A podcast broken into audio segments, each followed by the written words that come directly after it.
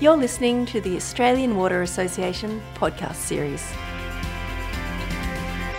My name is Jo Taranto, and joining me is Brendan Moore. He's a senior project manager at Yarra Valley Water, and we're discussing today using an evidence based approach to increase representation and inclusion.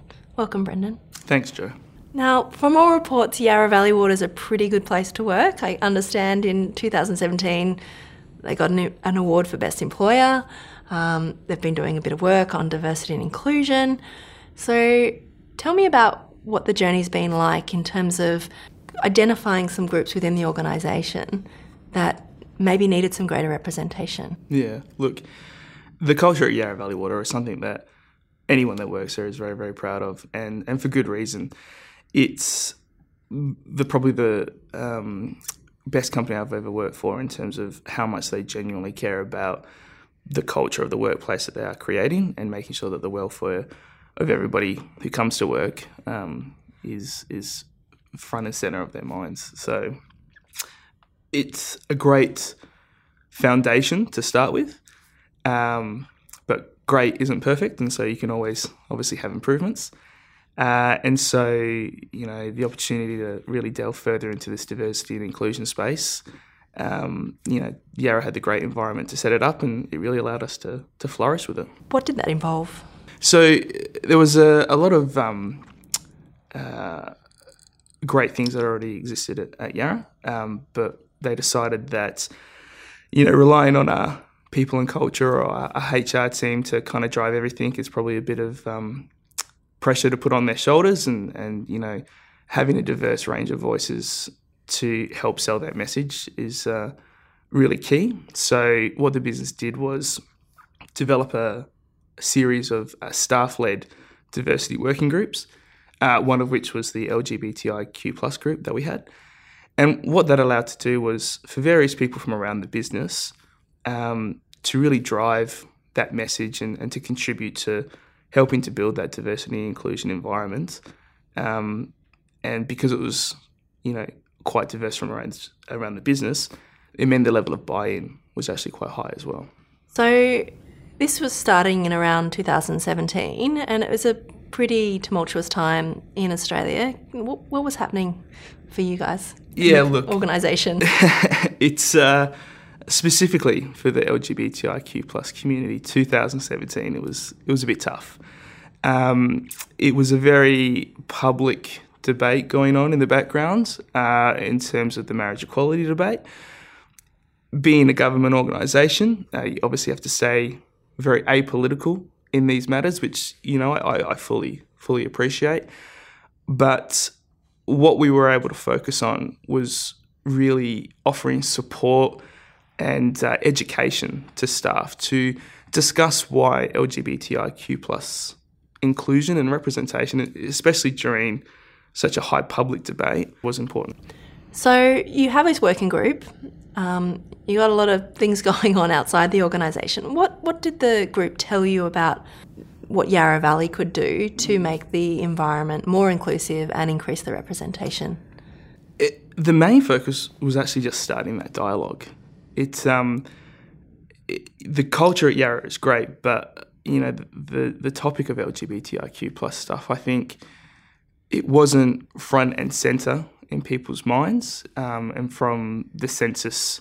Uh, data that we that we got from our from our staff census. It's a, it's a diver, diversity inclusion focus, and it's anonymous, so people can um, really be honest about you know the, the certain demographics what we found was that the LGBTIQ plus community, specifically at Yarra, was was quite small. So we were able to kind of give a voice to that small community at Yarra and maybe start addressing some of the issues that presently hadn't been thought about. So one of the things that you looked at doing was creating an opportunity for, I guess, some openly out role models within the organisation. Yeah. Is that right? Tell me about that. Look, there was a, a conference I went to a couple of years ago that uh, one of the lines that I took away from it was, You can't be what you can't see. And that really resonated with me. So before I'd worked at Yarra Valley Water, I actually hadn't been, I guess, out uh, in a professional sense at any other organisation that I'd worked at. And working in the construction and engineering space, you know, homophobia is still unfortunately quite rampant in some situations. And so by having the group exist the way that it did and really sharing our stories and really putting ourselves out there to help educate and, and bring awareness to the importance of this cause, um, it allowed for that level of representation that hadn't really existed before. Um, Brendan, do you think certain people within organisations would feel that, that gender, sexuality, um, and, what you identify with really isn't something that belongs in the workplace, and therefore it's not something that should be visible or talked about um, because, you know, we turn up and we just do our job and we don't talk about it. Is, is that an attitude you've come up against? Yeah, look, it's it's a, it's a very common um, line or questioning that, that we do get about the group. Um, very much, you know, what happens in the bedroom stays in the bedroom, um, and you know the, the the conversations that I often have with people is like, right, you know what, what someone does in the bedroom, that's their sex life, and I agree with you. That's that's not appropriate to talk about at work.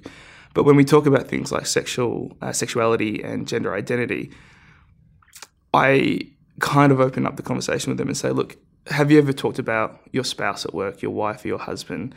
Have you ever mentioned your kids and, and, and what they're doing at school? Or have you ever talked about going on a date with your boyfriend or your girlfriend or what you did on the weekends? And things like getting engaged, um, getting married, announcing you're pregnant. All of these are either significant people in your life or significant milestones. And, and it's understandable that you'll come to work and want to share them with your colleagues and your friends. And and when people go, well, yeah, what, what's that got to do with the question? And it's just like, well, actually, all of those things are a declaration of your sexuality.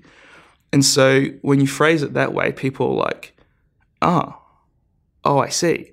So the topic of this conversation, or, or, what we're trying to get with LGBTIQ plus representation, is when I come to work and, and someone says, "What did you do on the weekend?" I want to be comfortable enough to say, you know, my boyfriend and I went out to dinner. Or, you know, if we ever get engaged and, and now we can legally get married, if, if any of that were to occur, I'd be excited to come to work and share that with my colleagues. So that's the, the way that I guess we frame that question. And I think it, it really does shift people's perception about what we're trying to get across.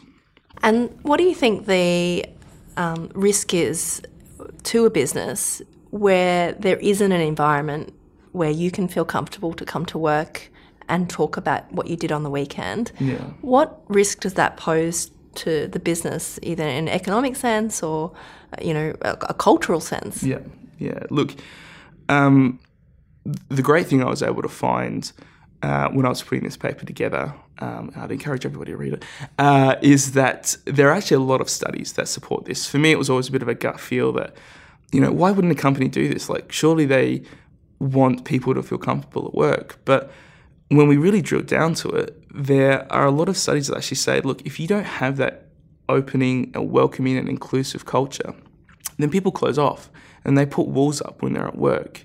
And what that does, it affects their ability to you know, interact with their team or other stakeholders within the organization or outside the organization and you know they become a little bit more defensive. They don't want to get uh, too close to people, and, it can really affect some of those really key relationships that you have to build in a work organisation to be able to get the most out of your employees.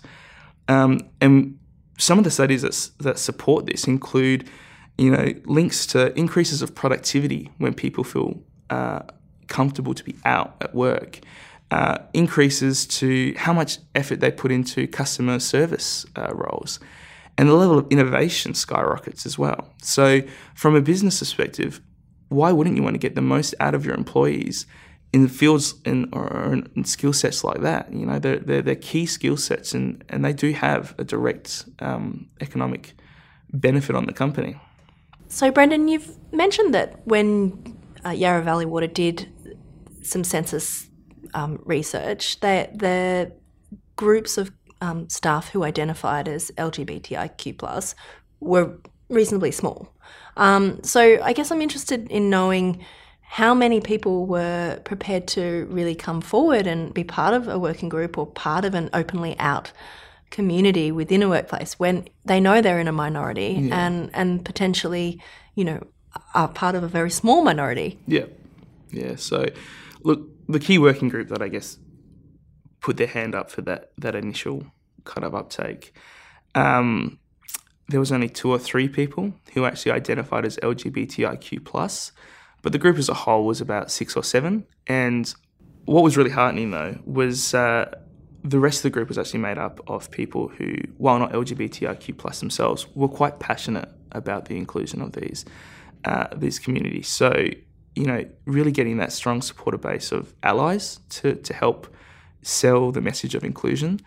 And I guess that's that's one of the important things that the group really targeted on is that um, you don't need to sell the message of LGBTIQ plus inclusion to people who identify in the community. You know, they get it. It's really trying to change the hearts and minds of you know potential allies to to really give strength in numbers. And so, one of the uh, really good things about having a mix of both LGBTIQ plus people and um, heterosexual or straight people, allies in the group, is that their presence kind of amplified our voices. And so the message we were selling was, was still coming from an LGBTIQ plus perspective, but having those initial people stand by us and support us, um, it really strengthened the message that we were able to get across. Brendan, do you think the community that was identified by Yarra Valley Water as being LGBTIQ plus was as small as it initially looked? Yeah, look, if, if we look at common statistics for how many people actually identify as LGBTIQ plus in the broader Australian society, uh, the percentage sits at around 11%. And from the initial census that we did at Yarra Valley Water, we found that we were only sitting at 3.6%. So I would suggest that uh, there is a lot of people out at Yarra Valley Water when they did their survey who, as, as great as our culture was, just didn't feel comfortable or, or safe from uh, potential what they would fear as discrimination or career limiting, um, you know, opening up, that it it just really it wasn't representative of what we should have expected. Yeah. So where to next for you as an organisation and, and for the working group? Yeah. Look, we're really heartened by the success we've had as the group. Um, from the second census that we did after we'd had the group and after the plebiscite, um, all the activities we were able to achieve with the support of our executive team in Yarra Valley Water meant that the number of people identified in the organisation nearly doubled, which is which is amazing. Um, and whether or not that comes down to new hires who were attracted to the company and felt comfortable enough to be out from the start, or whether or not it was people who were already in the organisation and finally felt that they had the representation and the safety uh, to be able to, you know, be a little bit more open at work. Both of them are great wins. And so moving forward, what we're wanting to do is set up a Pride network at Yarra Valley Water. And the main differences between a diversity working group and a Pride network is that while a diversity working group focuses on culture and you know that broader um, strategy of how you do DNI, uh, a Pride network is going to be more about supporting the actual LGBTIQ plus communities and connecting them with allies and other people in the industry. And our stretch goals include wanting to actually reach out to other Victorian water authorities, which we've had some success doing so far, and creating a Victorian wide water pride network. And then eventually, because we're ambitious, an Australian wide one as well. Well, you've, you've got a good starting point with the Australian Water Association. I've been joined by Brendan Moore, Senior Project Manager at Yarra Valley Water. Thanks for your time. Thanks so much, Jo.